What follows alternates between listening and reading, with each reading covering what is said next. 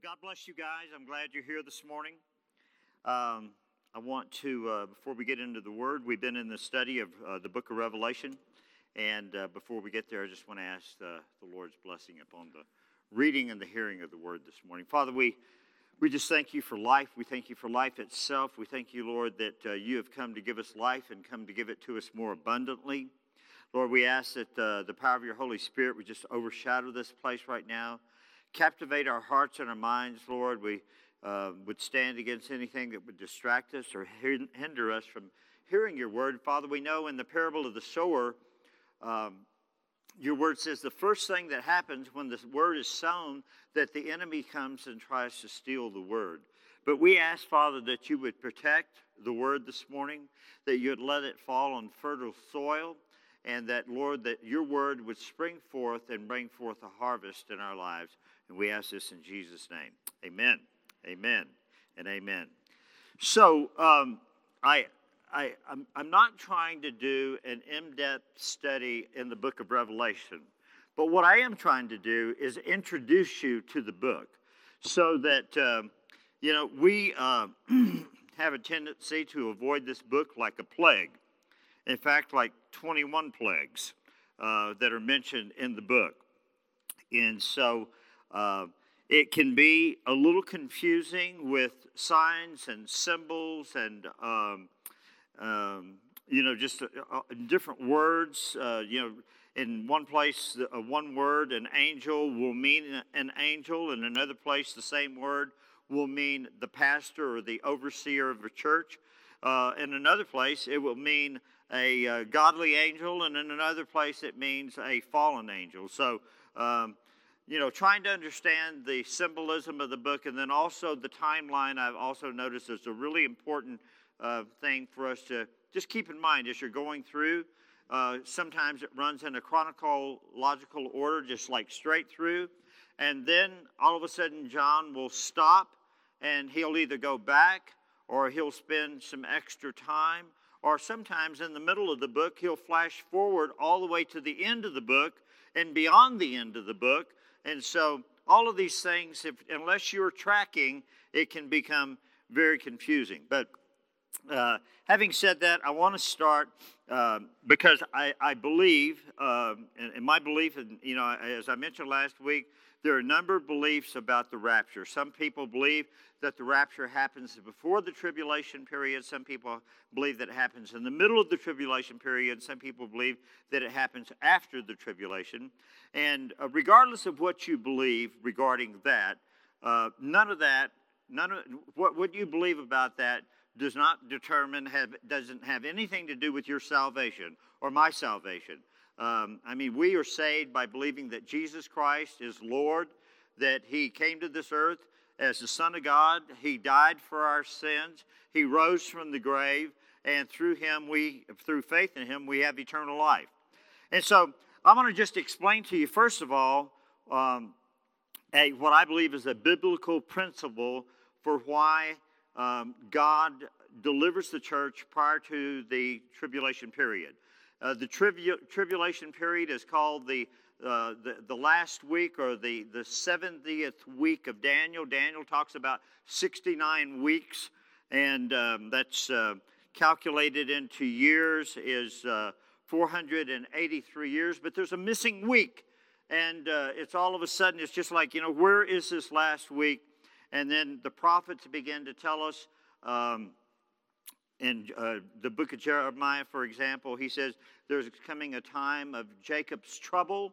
Um, it's, a, a, it's a tribulation period, not just for Jews, but the primary reason for the tribulation is to get Jews to repent and to come to the saving knowledge of the Lord and Savior Jesus Christ. But it is also uh, the wrath of God upon an unbelieving world, and He's given them time and time and time again to repent and come to this, uh, repent and, re- and turn from their sins. So, starting all the way back in the book of Genesis, and I'm going to, uh, Nina talked about uh, Beth Moore moving fast. Um, I am going to leave Beth Moore in the dust this morning. so, so hang on, okay? I mean, we're moving fast. You know, she also talked about, I don't know if she's here. Yeah, there you are. Yeah, we're talking about my, uh, my mom and the tombstone. And, uh, you know, I, I, I, go to Denver. Uh, we're a year into this thing for this transplant. And she keeps saying, you know, I just, I am not convinced that you need a transplant. I, I said, you know what? You can just write on my tombstone, he really did need a transplant. it's like, man, every doctor and nurse and, you know, uh, lab tech and everybody else has said, hey, eventually you're going to need a transplant. You're like, I don't know if I still believe that or not. I said, all right, well, just put that on my tombstone. He did really need one. Um, all right, from Exodus chapter 4, moving. Moses and Aaron told them everything. This is uh, after Moses comes back from the wilderness. Moses, uh, and he's speaking to the children of Israel. He's about to stand before Pharaoh doing all of these signs and wonders. And it says that he performed the signs before the people, and they believed him when they heard that the Lord was concerned about them. That's something that some of you need to hear this morning that God is concerned about you and what you're going through, your plight, you know, your finances, your marriage, your relationship, your job you know, um, your children, uh, just life in general. You know, the Bible says that Jesus came to give us life and came to give it to us more abundantly. But God is concerned about what you're going through, transitions that you're going through, what school do you go through. God's concerned. Everything that you know is on your heart, God's concerned about it. It says, and when they heard that God was concerned about uh, them, had seen their misery, they bowed down and they worshipped God. And then we see right here a separation in. And I just want you to notice this because uh, we're going to look at this in the book of Revelation in just a moment. It says the uh, house of the Egyptians will be full of flies, even the ground will be covered with them. But on the day that I deal, on that day I will deal differently with the land of Goshen. That's where the children of Israel lived. It says no no swarm of flies will be there, and you will know that I, the Lord, am in this land, and I will make a distinction between my people and your people and then we read again, it says, that the Lord will make a distinction between the livestock of Israel and the livestock of Egypt, so that no animal belonging to the Israelites will die. And the Lord set a time and said, Tomorrow the Lord will do this in the land, and the next day the Lord did it. And all the livestock of the Egyptians died, but the uh, ones, uh, the animals that belonged to the Israelites didn't. And then the Lord rained hail on Egypt and hail fell like lightning, and lightning flashed back and forth. And it was the worst storm in all of the land of Egypt since it had become a nation. Throughout the, uh, Egypt, hail struck everything in the field, both people and animals. It beat down everything that grows in the fields and stripped every, tr- every tree. The only place that it did not hail was in the land of Goshen, where the Israelites were. And the Pharaoh's officers or officials finally come to him and said, How long will this man be a snare to us? Let the people go so that they may worship the Lord their God. Don't you realize that everything in Egypt is ruined? And so when we look at these plagues that are falling in the book of Revelation, we look at the seal plagues, which we talked about last week. There are seven seal plagues. And, and just kind of an interesting note, just so you can kind of keep it in mind, the, the seventh seal plague is the beginning of the trumpet plagues. And the seventh trumpet plague is the beginning of the bowls or the cup uh, um, uh, plagues. And so, um, and then uh, you know we see we see this total destruction coming over the face of the earth, which we'll read here in just a moment. And then it says in Exodus chapter 10, Moses stretched out his hand toward the sky. Darkness fell and covered all of Egypt for three days. No one could see anyone else or move about for three days. Yet the Israelites had light in the places where they lived. And so you can see this distinction that God puts between his people, the people that love him and honor him, and the people of the world. And then the Lord talks about how he will pass uh, through Egypt and he will strike, strike down the firstborn of both people and animals and bring judgment on all the gods of Egypt. Um, he says, But on the house where he sees the blood, he will pass over, where we get the name or the word Passover, the feast Passover, where the Jewish uh, people get it. And God will pass over and protect his people, those that have put their faith and trust in him. And then in uh, 1 Thessalonians chapter 5, we read this last week, God did not appoint us, believers, to suffer wrath. That's talking about the wrath, this, uh, this coming wrath of the, uh, of the tribulation, but to receive salvation through our Lord Jesus Christ. He died for us so that whether we are awake or whether we're asleep, we will live together with Him. And then we read this special little blessing in Revelation chapter 1, verse 3, it says, If you read this prophecy, and I, am going to I'm going to remind you of this, if you read this prophecy aloud to the church, you will receive a special blessing. That's talking about me. You will receive a special blessing from the Lord. And those that's listening, that's talking about you, those who listen to it being read and does what it says will also be blessed. For the time is near when these things will all come true. That was written over 2,000 years ago. We're 2,000 years closer to that time being near than it was when John um, wrote this and when it was revealed to him. Last week we talked about the seven seals, and uh, we talked about uh, the, the first seal uh, being the white horse, the second seal being the red horse, the black horse, the pale horse, and uh, kind of moved through those and talked about not focusing so much on the. this is where that uh, you know that the interpretation of trying to figure out what he's talking about. It's not so much the horse that he was talking about. You know, just think about the horse as a, a transition, a transition or an instrument to go from one place to another, or from one, one time period to another, or from one plague to another. But the symbolism was really in the color of the horses. The white horse represented peace. Uh, this the Bible says that that when this Antichrist comes, that he will be called a man of peace, and they will say, Peace, peace, but then sudden destruction will come upon the land. The second horse was uh, a red horse, and it said that the rider carried a, a large sword, which indicated, indicated that there would be war and a lot of bloodshed. The black horse represented death and, um, uh, and plagues and, and diseases, and the, uh, the fourth uh, horse was a pale horse, which represented um, uh, death and Hades. Uh, or um, uh, when we talked about Hades being the place of the unbelieving souls, where they were, where they were kept, uh, where unbelieving souls were kept until the day of judgment. Um, and then there was an interesting statement that you know we kind of uh, talked about a little bit last week. Uh, but John sees he goes from the horses to the fifth seal, and he says, "Under the altar he says, The souls of those had been slain for the word of God and the testimony, he says, that he saw under the altar. He's talking about in heaven. He goes from, you know, God says, I want you to look at the earth, and he sees those four horses. And then he says, Now I want you to come back to heaven.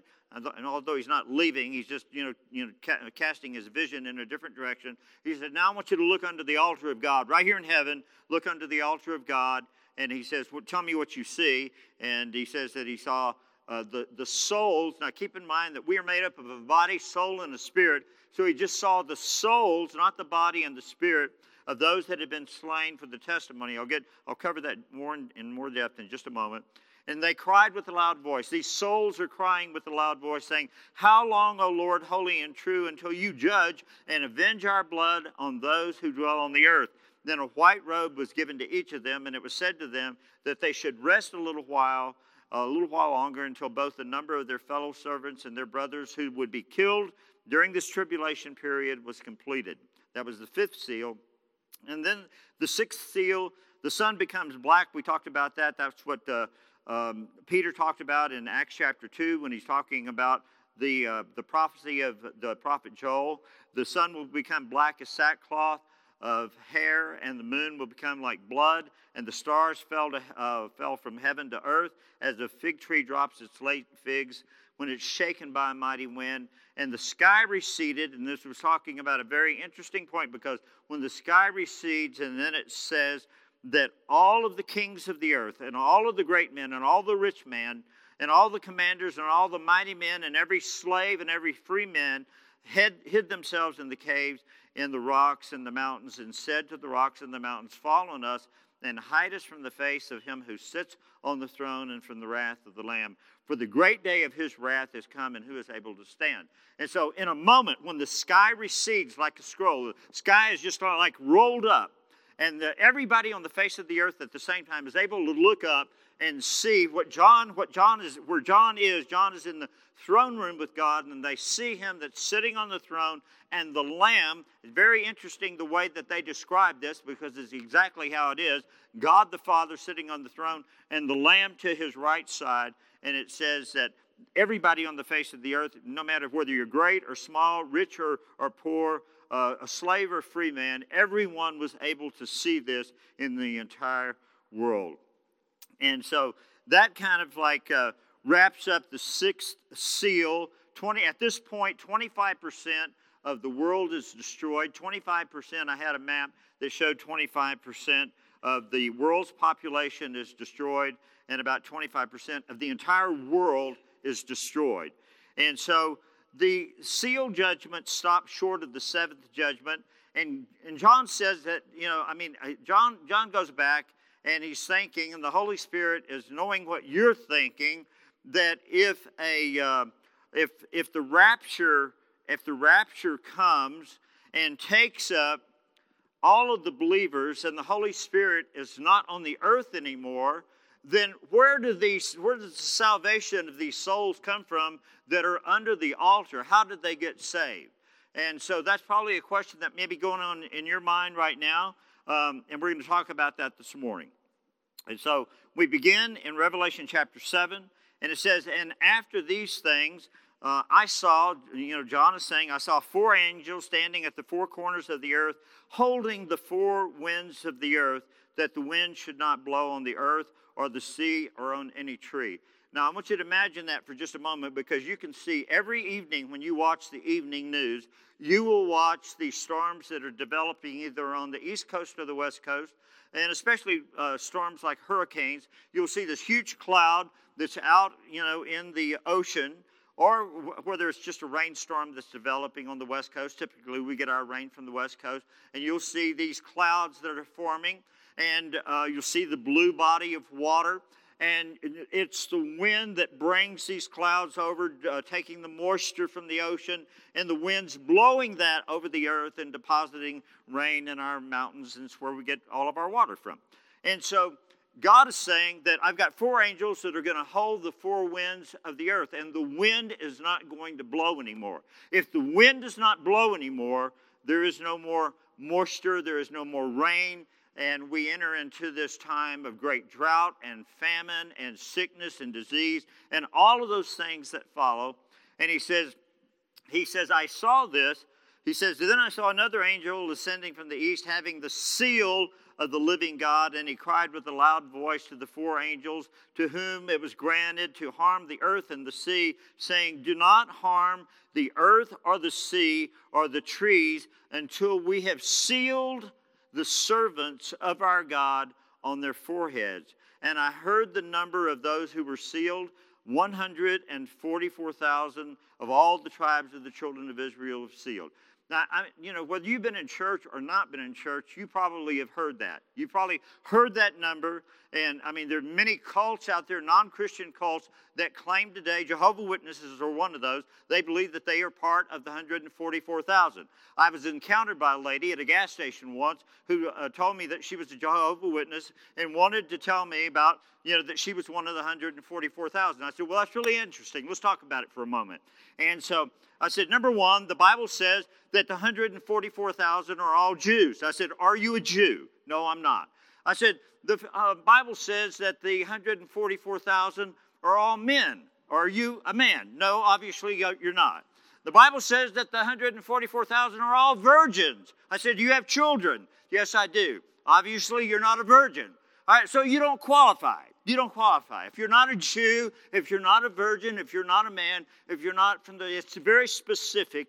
And so this is how we get, you know, just kind of totally off base and, and, um, and we create a, a, a, book that God really wants us to read and understand.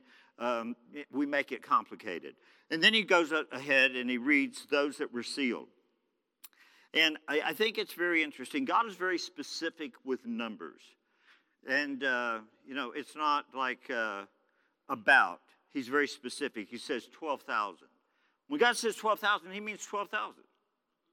And so he says 12,000 from the tribe of Judah were sealed, and 12 from Reuben, 12,000 were sealed. Gad, 12,000 were sealed. Asher, 12,000 were sealed. Naphtali, 12,000 were sealed. Manasseh, 12,000 were sealed. Um, Simeon, 12,000 were sealed. Levi, 12,000 were sealed. Issachar, 12,000 were sealed. Joseph, 12,000 were sealed. And from Benjamin, 12,000 were sealed. Now, I know if you're a good Bible student, you're saying, you're thinking right now, there's somebody missing, and that's Dan. Why is Dan missing? Um, well, you know, I mean, you know, this these numbers come up, uh, and the 12,000 are that come up many, many times in the in the Bible. You can read it in Genesis chapter, um, I think it's in chapter 49. You can read it in Numbers chapter one, talks about you know the 12,000, and occasionally the names are changed. Remember that when um, Joseph uh, was standing before Jacob, his two sons, Ephraim and Manasseh, um, got the blessing and they were brought into the 12 tribes.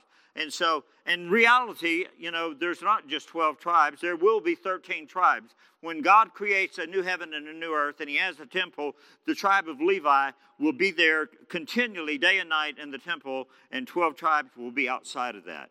And so, this incredible, uh, the Shekinah, well, let me just give you an example of this, of others in uh, Ezekiel chapter 9 um, it says, listen to this. I mean, you may think it's, they're, they're being sealed in their forehead. They've got the seal of God in their forehead. But in Ezekiel chapter 9, it says, the Shekinah glory and brilliance of God. It says, the God of Israel, the cloud went up from the cherubim on which it had rested to stand above the threshold of the Lord's temple. And the Lord called a man clothed with linen, and said, who had a scribe's writing case uh, by his side. And the Lord said to him, Go out, go throughout the midst of the city, throughout all of Jerusalem, and put a mark on the forehead of the men whose, who, who sigh in distress and grieve over over the repulsive acts which are being committed in it. But to the others I heard him say, Follow the man with the scribe's writing case throughout the city and strike down those that do not have the seal upon their head. That's exactly what's happening in the book of Revelation. Those that have a seal upon them, the seal of God, are protected. They are not protected from death. Many of them, uh, you know, um, uh, all of them will eventually die, but they are protected from some of the plagues that are coming up. And then he says, after this, I looked, and behold, a great multitude that no one could number, of all the tribes and people and tongues standing before the throne and before the Lamb, clothed in white robes and palm branches in their hands, crying with a loud voice, saying, Salvation belongs to our God who sits on the throne and to the Lamb. And the angels stood around the throne, and the elders and the four living creatures fell to their faces before the throne and worshiped God, saying, Amen, and blessing and glory and wisdom and thanksgiving and honor and power and might be to our God forever. Amen. And says, and then one of the elders answered and said to me, Who are these? Now get this. I mean, everybody is there. And one of the angels, or it says one of the elders, answered, saying to me, Who are these arrayed in white robes, and where did they come from? And John, just like you and I, when we don't know the answer, uh, we don't want to stand out as those that don't know the answer. He says, Sir, you know. You know. And then he says, These are the ones who have come out of the great tribulation. So let me just say that when we are, let me back up and just bring some clarity to this for you. Right now, when we start the seal judgments, and when we, when we start the trumpet judgments, we are just about in the middle of the tribulation period, which is the three and the tribulation period is seven years, so we're about three and a half years into the tribulation period. Okay, not quite mid mid trib yet, but almost there. But John and God kind of fast forwards. Okay, taking John all the way to the end of the book, to the end of the tribulation, to the past the return of Christ, standing where everyone is standing. They remember the souls. They were souls. They didn't have bodies, but now, right now, they do. They're standing there. It says, let me let me just back up. I want you to you got to see this. It says.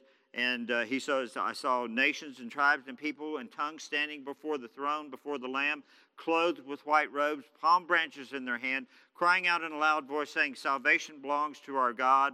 And then he says, the elder says to him, um, Who are these arrayed in the white robes and where did they come from? And he said, Sir, you know. And he says, These are the ones who have come out of the great tribulation. The tribulation is divided into two parts. The first part is just called the tribulation period. But in Matthew chapter 24, when uh, Jesus is talking to the disciples, he says, When you see the abomination of desolation spoken about by Daniel the prophet, you know, in the great tribulation period. That's midway through the tribulation. So, halfway through, the Antichrist shows up into the temple of God and you know proclaims himself to be God. So these are the ones that have come through. They've already gone through the tribulation period. They've given their lives in the great tribulation period, and it says they have washed their robes and they've made them white. So there's a little fast forward there. But so the question is for us today is that you know how did these guys get saved? If the church is gone before the tribulation starts, and the Holy Spirit has taken the church out and presented the church, the body of Christ, the bride of Christ, you know, presented the bride of Christ to the Lord in heaven, then how did these people get saved? Well, the answer is that the Holy Spirit, after delivering the bride of Christ to, to uh, Jesus, Holy Spirit comes back. And then the Holy Spirit seals, the Holy Spirit seals these 144,000, okay, and starts a brand new work. Remember that, remember when Jesus was talking to the woman at the well, and he says that salvation begins with the Jews? Salvation is of the Jews. It has to be. It has to, I mean, it has to be of the Jews. I mean, the all of the prophets were Jewish, all of the apostles were, were Jewish, the disciples were Jews, uh, Jesus himself was Jewish, and so salvation begins with Jews. And he starts with 144,000. He's starting with 144,000 and seals them with his seal. And then they go out and they begin to evangelize. And that explains why that there were some that this actually happens at the beginning of the tribulation period and that's why you have those that are under the altar without bodies. There are souls that are under the altar crying out, Lord, do something. Take vengeance. You know, look what they did to us. Take vengeance. And God's saying, calm down, just settle down just a little bit. I will, but there are a number of your brothers that have to go through the same kind of death that you went through. They have to die, and, uh, and, and this time period be completed before it's all wrapped up. And that's about another three and a half years.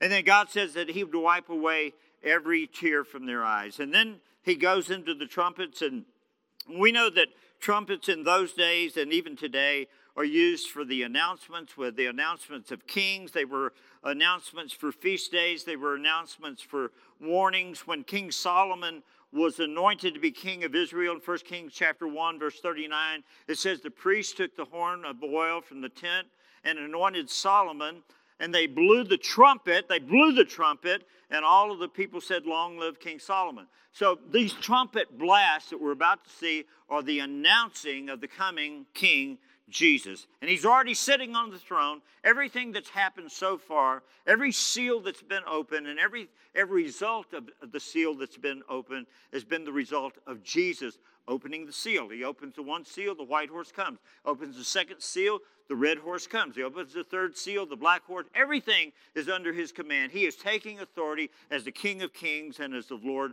of Lords. And so, and then also, I want you to just keep in mind that everything that we see in the book of Revelation, all of these plagues are intended uh, for many purposes. One is, uh, you know, um, you know, the, the wrath of God, you know, to get people to turn from their wicked ways and turn back to God.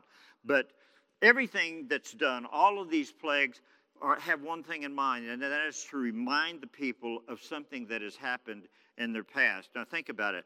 You know, we're gonna, we read earlier last week uh, where uh, water was turned into blood. Well, I mean, when we think back about you know where that happened before, where did that happen? In, in, in Exodus, remember? You know, Moses shows up, you know, turns the water into blood. All right, and when, then we see uh, darkness come upon the land. Where'd that happen before? In Exodus. It was dark for three and a half days, you know, in, uh, in uh, Egypt. Uh, and, and so all of these things, you know, all of the different pl- the plagues, hail. I mean, hail destroyed the land. And we see here do hail doing the same thing, destroying the land. Every one of these signs is a reminder for the Jews. It's like, oh my God, you know, I mean, I've heard this story someplace before. It's in my mind. Where did this happen before? And they go back to a time and they start to think about, you know, yes, we were in bondage. Yes, we were in sin. But God loved us and He had mercy upon us, and He sent a deliverer and, and delivered us out of our captivity and brought us to this promised land. And so, all of these things are, are signs and wonders for the children of Israel that are going through the tribulation. And I'll move quickly through this and just about wrap this thing up, okay? In the first trumpet, the first trumpet, the vegetation is struck. It says, And the first angel sounded, and hail and fire uh, followed, mingled with blood, and they were thrown to the earth, and a third of the trees were burned up, and all of the green grass was burned up. This is the first trumpet. The second trumpet blast, the sea is uh, struck. It says the second angel sounded, and something like not a great mountain. Okay, he didn't. He didn't say it was a great mountain. He said it was the best way that he could describe it. He said it looked like a great mountain. I don't know what that is. Well, I mean, we talked about this last week. You know, a great mountain was thrown into uh, a, a mountain burning with fire was thrown into the sea, and the third of the sea became blood. I mean, many of you have seen on TV this a, a volcano in Hawaii is constantly flowing, and the lava is flowing into the into the ocean. There, it doesn't turn the ocean into blood. It doesn't turn it red. You know, uh, there's something is different. It's not just a mountain that he saw. It looked like a mountain, um, but it wasn't really a mountain. You know, it possibly could have been a demon that, you know, that turned the water into blood. And it said a third of the living creatures that were in the sea died, and a third of the ships were destroyed. The third trumpet is blown, and the water is struck. This talking about the fresh water. Uh, that when the third angel sounded, a great star. This is where we go back to our what we talked about how we interpret and uh, Remember, we just said that you know the interpretation is either in the in the text itself, in the greater body, in that chapter, in the book, or or somewhere in the Bible. It, usually, the the interpretation will be found. He says that we know from uh, Revelation chapter one when Jesus is standing in the middle of the golden candlesticks, and it says that he's in the middle of the golden candlesticks, and he said that he's holding the seven stars in his hand, and the seven stars were seven angels, okay? And so that is in one interpretation of a star. But we're no, we know, we know, I mean, if you're using common sense and you're using it in the context of what's going on, he says a great star fell from heaven. Well, we know that the stars in the heaven are bigger than the earth. And so a star cannot fall into the ocean, okay? I mean, eh, they're, I mean, they're bright, burning balls of fire. And when they come, I mean, it, it could be, you know, a million miles out and burn us up. And it would never even reach the ocean. I mean, we'd be just torched. And it says, uh, a great star, so we, we know it's not really a star. Um, we know that it's not a, a, a planet. Um, and so, you know, what, what do we think about it? It says, you know, what, you know, what are falling stars? Are, when the Bible talks about what the falling stars are, remember when Satan was thrown out of heaven and it said he swept a third of the stars from heaven. Did he really bring a third of the stars, the third of the planets? Or what was he talking about? He's talking about demons. He brought a third of these demonic spirits from heaven. And so he's talking about here a great star or a demonic spirit fell from heaven with like a burning torch, and it fell on a third part of the river in the springs of water. And the name of the star is called wormwood. There's not a Greek translation for that other than what is described here. It says, A third of the water became wormwood, and many died. Many people died from the water because it was made bitter. That's just simply what it means. A fourth trumpet uh, uh, is blasted, and the heavens are struck. And the fourth angel sounded, and the third uh, the sun was struck, a third of the moon, a third of the stars, so that the third of them were darkened, and a third of the day did not shine, and likewise the night. Now think about that. Uh, a, a, third of the day is blacked out, a third of the sun is blacked out, a third of the moon, obviously the moon is going to be blacked out if the sun is blacked out, and a third of the stars of heaven. So, what does that create? That creates a drop in the temperatures. It causes what is called the nuclear winter. I mean, people are freezing now because there's not enough light, you know, to, uh, you know, to warm the earth. And he says, And I looked and I heard an angel, some of your translations may say an eagle, flying through the mist of the heavens. And remember, we talked about a couple of weeks ago that the Bible does, the Bible only has one name for heaven. Uh, it's the same name. So there's a number placed in front of that name to distinguish between the heavens, the atmosphere, what we breathe, what you and I breathe, what the birds of the heavens fly in. And then the second heaven is the uh, where the planets, the sun, the moon, the stars are. And the third heaven is where God's throne is. That's what Paul was caught up to. He was caught up into the third heaven, as he says. He says so. Uh, he says that. Um, I looked and I heard an angel flying through the midst of the heaven, and this is talking about the second heaven. Well, we know that eagles don't fly; they can't. They can't get that high. Okay, um, they can't fly that high and survive. But the eagle is also speaking, so with no, it's not you know just like a, a just like the same thing that John saw when he said it looked like a mountain. This looked like an eagle. It's something that probably had wings and it's going around throughout the whole earth, earth, surrounding the earth, saying with a loud voice, Woe, woe, woe to the inhabitants of the earth, because the remaining blast of the trumpets and the three angels who are about to sound. Now, if you're in the business of evangelism, don't you think it would help you if you had an angel circling the earth saying, you know, you better get ready, you better repent because God's getting ready to fall upon this place and it's time for you to repent and time to repent is now. Don't you think that would help you? That'd help me. I'd say, hey, uh, if you're not listening to me, listen to him. I mean, he's saying it. He's saying, repent. You know, that judgment time is near. And God's saying that still today. And so, then we see a fifth trumpet that is blown, and these three woes. And, and all of these plagues, just keep in mind, they all have kind of like the same start and the same beginning. The first part of the plagues are directed toward the earth and these attacks on the earth, upon the, on the, the water, upon the trees, upon the, the grass, upon the fresh water, the, the salt water, and then the remaining uh, plagues, whether they're seals or trumpets or, or bowls of wrath are directed toward mankind. And so we see the same thing happening here. Here we begin. The first four of these trumpet blasts were directed toward the earth, and here comes the ones that are directed toward mankind. It says, In the fifth trumpet, the locust from the bottomless pit, it says, The fifth angel sounded, and I saw a star again fall from heaven. Again, not a star, but the symbolism is this demonic spirit. Um, was fallen to the earth, and to him was given the key to the bottomless pit. Now, I want you to think about this. Uh, he opens the bottomless pit, and smoke arises out of the pit like smoke from a great furnace, so that the sun and the air were darkened because of the smoke of the pit. And out of the smoke, locusts came upon the earth, and to them was given power as scorpions of the earth have power. I want you to think about it like this I think about a prisoner uh, that's locked up in a prison cell and all of a sudden he has a key, has a key to every cell block. What's he going to do? He's going to go, he's going to go open every door that he possibly can and let out all of his friends, okay? It says, uh, and so that's exactly what's happening here. One demon comes, he has the uh, key to the bottomless pit. He opens up the pit, and he says, and they were commanded not to harm. Now, think about this. When locusts, you've seen locust plagues before, you've seen National Geographic. I mean, when they come through, they strip everything. In fact, the whole book of Job, first or, or Joel uh, speaks about this. In the book of Joel, when uh, the, uh, the plague comes, it talks about different types of locusts.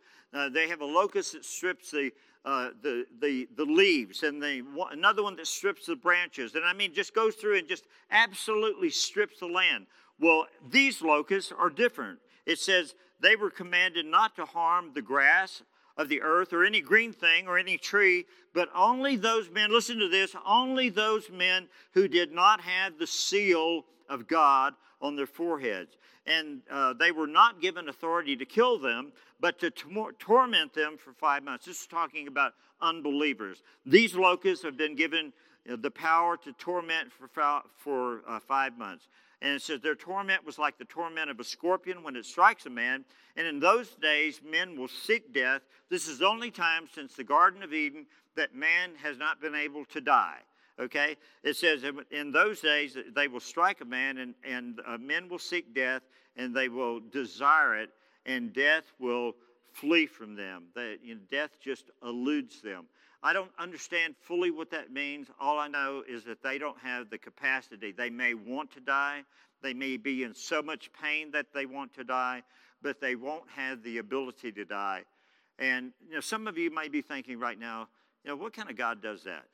What kind of God, you know, torments men and women for, you know, for five months? Well, I want you to think about this second option, and that is that if they don't come to a place of, tor- of, of repentance, that five months is nothing because they're about to enter into an eternity of torment where the Bible says that there will be weeping and gnashing of teeth and pain, and they will too wish that they were dead, but they won't be able to die. And God is just saying, you know, I'm giving you one more chance. You know, I've, I've tried. I've tried. I've tried to be nice. I've tried to be kind. Romans uh, 1 and 2 talk, talks about, you know, the goodness of God. It says the goodness of God brings men to a place of repentance.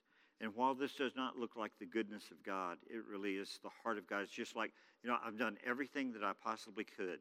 You know, uh, you know, I, I, you know, I've taken away all all your privileges, took away the keys to the car, you know, put you in the timeout box. You know, I, I've done all of these things, you know, that I could possibly do to you, and you still won't listen. And all God's trying to do is just get men and women to repent and come to the place where they would put their faith and their hope in Him. And then, um,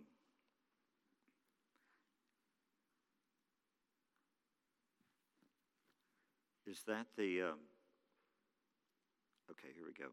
I lost it for a minute. Um, I, I, I don't want to go too much into what these locusts were like because I mean, I, I, mean, I've heard everything. People, you could write books on what people try, how people tried to identify these. You know, I mean, Apache uh, helicopters. You know, uh, because John couldn't figure it out. We know that it comes from the the pit.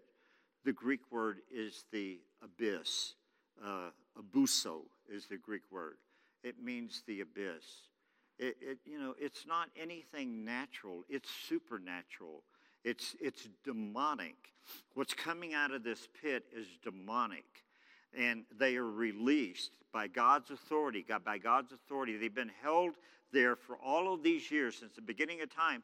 God has held them in this place for this certain day and for this certain hour. And you'll remember uh, in Luke's gospel when Jesus meets this man that is so full of lead, uh, demons, uh, Jesus asks him what his name is, and he says that his name is, is Legion because he says that we are many. And so they begged Jesus. They said, Please do not send us to the pit, to the abuso. Please do not send us to the abyss, but rather send us into this herd of swine. And so Jesus grants a request and releases them to the herd of swine, and the swine, uh, 2,000 of them, go over a cliff and kill themselves. They drown uh, in, the, uh, in, in, the Sea of Galilee there. And it talks about their, their heads or tails, and you know that uh, the power was in there uh, to hurt men for five months, and the, uh, their, their power was in their tail. and it says it says they um, they had a king over them that came out of the bottomless pit, whose uh, Hebrew name was Abaddon, but his Greek name is Apollyon. Uh, in the Bible, the Bible says that you know that uh, there are two different groups of angels. There are the good angels, God's angels, and there are the demonic angels. And uh, you have names, uh, godly names of angels, like Gabriel's name means man of God, or Michael's name means who is like God. Um, but this, the, these words suggest uh, Abaddon and Wormwood, just the description of these, uh, of these demonic spirits. Now, I want you to just think with me, and just as I, wrap this up, from 2 Peter chapter 2, there's a scripture that we've, we've all known, we've read for many, many times. Uh, it says that God did not spare the angels who sinned, but cast them down to hell and delivered them into chains of darkness to be reserved for judgment. Now, I know when I've read that in the past and when you've read that, you've thought, okay, God has taken these angels and put all these angels in a place where they're getting ready to be judged. But really, we know that's not true because not all the angels are in that place. Uh, just like the you know couple of thousand that I was talking about, the legion, and we uh, we know other other demons. We know that demons not all if, if all demons were in hell today, the world would be a lot better place, right? But demons are not. All demons are not in hell. So God, God is not saying that I put all of these demons in hell. Why would He put some of them in hell for judgment and just let these others go free? These are just kind of like nice, good demons over here, and these are the bad demons down here. No. He says that you know, that God did not spare the angels who sinned, but cast them down to hell and delivered them into chains of darkness to be reserved until a time of judgment. And that's exactly what we're reading right now. When he gave this demon a key to the bottomless pit, it was a time of judgment upon the earth, part of this seven year tribulation period. And God says, Here, take the key, let the rest of these demons out, and go do your thing. Go torment men for five months so they can come to a place of repentance. And then again, we go back to in the same passage of Scripture, he says that God did not despair the ancient world, the, the world that sinned, but he saved Noah, one of the eight people, a, per, a preacher of righteousness, bringing a flood on the world of the ungodly. And then the same thing in the same passage of Scripture, it says that he delivered Lot and his, you know, uh, his daughters and uh, his, you know, his family. He delivers them out of Sodom and Gomorrah. He says, I need to get you out of here before I bring destruction upon the land. With Noah, he says, I want Noah, your family, your, you know, your wives and your sons, uh, and to get into the ark. And God says, I'm going to close the door. And then he closed the door, and immediately, you know, well, seven days later, the rain began to fall. And God's saying today, right now, this morning, there's an open door for you to come in. There's an open door for you to come in from the wrath of God. There's an open door, and God's saying, you know, that God so loved the world that he sent his only begotten Son, that whosoever believed in him would not perish, but have everlasting life. And then it goes on to say that God did not send his Son to the world to destroy the world or to bring judgment upon the world or to condemn the world, but he came to save this world from the, the judgment and sin and all of the consequences that follow. And I just would ask you this morning if you just stand with me, please, as we close in prayer. God's saying that there's an open door for you. We read another place in Revelation where Jesus saying, I'm knocking, behold, I stand at the door and knock. And if any man hears my voice and opens the door, I will come into him, and I will sup with him, and he with me. And maybe there was something that was spoken this morning that you heard in your heart, just deep, deep, deep in your heart. And you may be thinking, you know, God, I don't know if I'm ready. I don't know if I'm ready to look you face to face. I may be like those that were crawling in the caves and hiding from the one that sat on the throne and hiding from the lamb that stood by his side. And I would just ask you this morning are you ready to meet him face to face? Because when you open your eyes, he's either going to be your Savior or he's going to be your judge. And I want him to be your Savior. Are you sure today? Are you absolutely sure if you draw your last breath and your heart beats its last and your spiritual eyes are open, is he going to be your judge or is he going to be your Savior? And he's saying, I want you to come. The invitation is for you today. Will you come? Will you come today? And if you're willing to come, I'm just going to ask you to raise your hand. Raise your hand. Are you willing to come today? Are you willing to come? Are you willing to come? Please, just raise your hand. Just raise your hand. Now, I'm just going to just hold them, please, because I want to count. I'm counting one, two, three, four, five, six, and seven, and eight, and nine, and ten, and eleven, and twelve.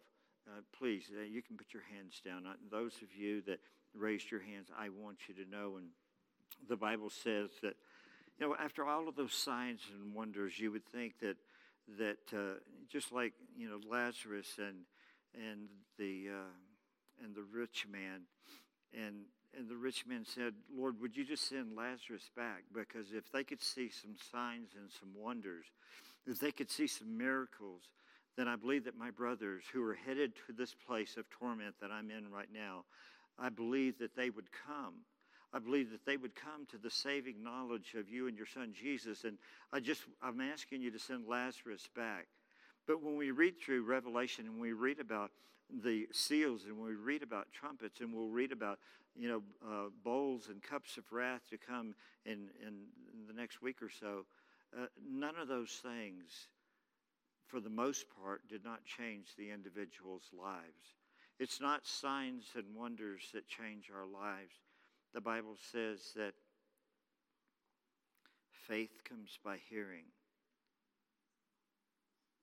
not seeing miracles. Faith comes by hearing, and hearing the Word of God.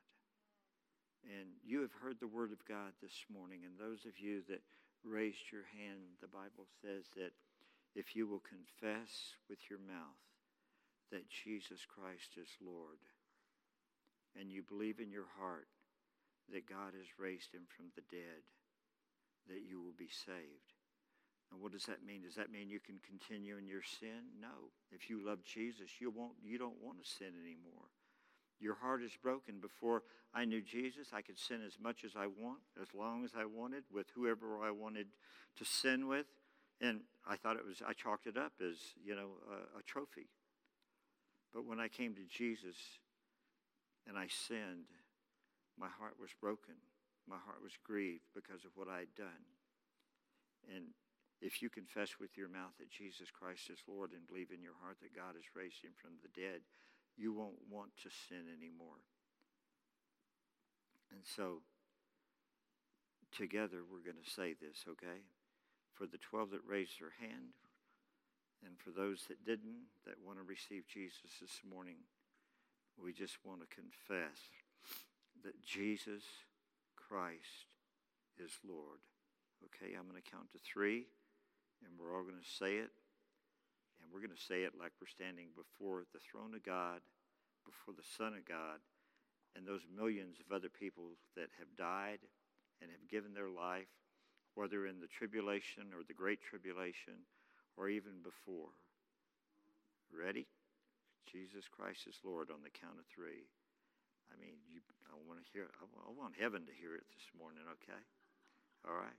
One, two, three. Jesus Christ is Lord. Amen. Amen. God bless you guys. God bless you guys. Love you. If you need prayer, hang out. We'll have prayer ministers here that'll be willing to pray with you. God bless you and have a great week.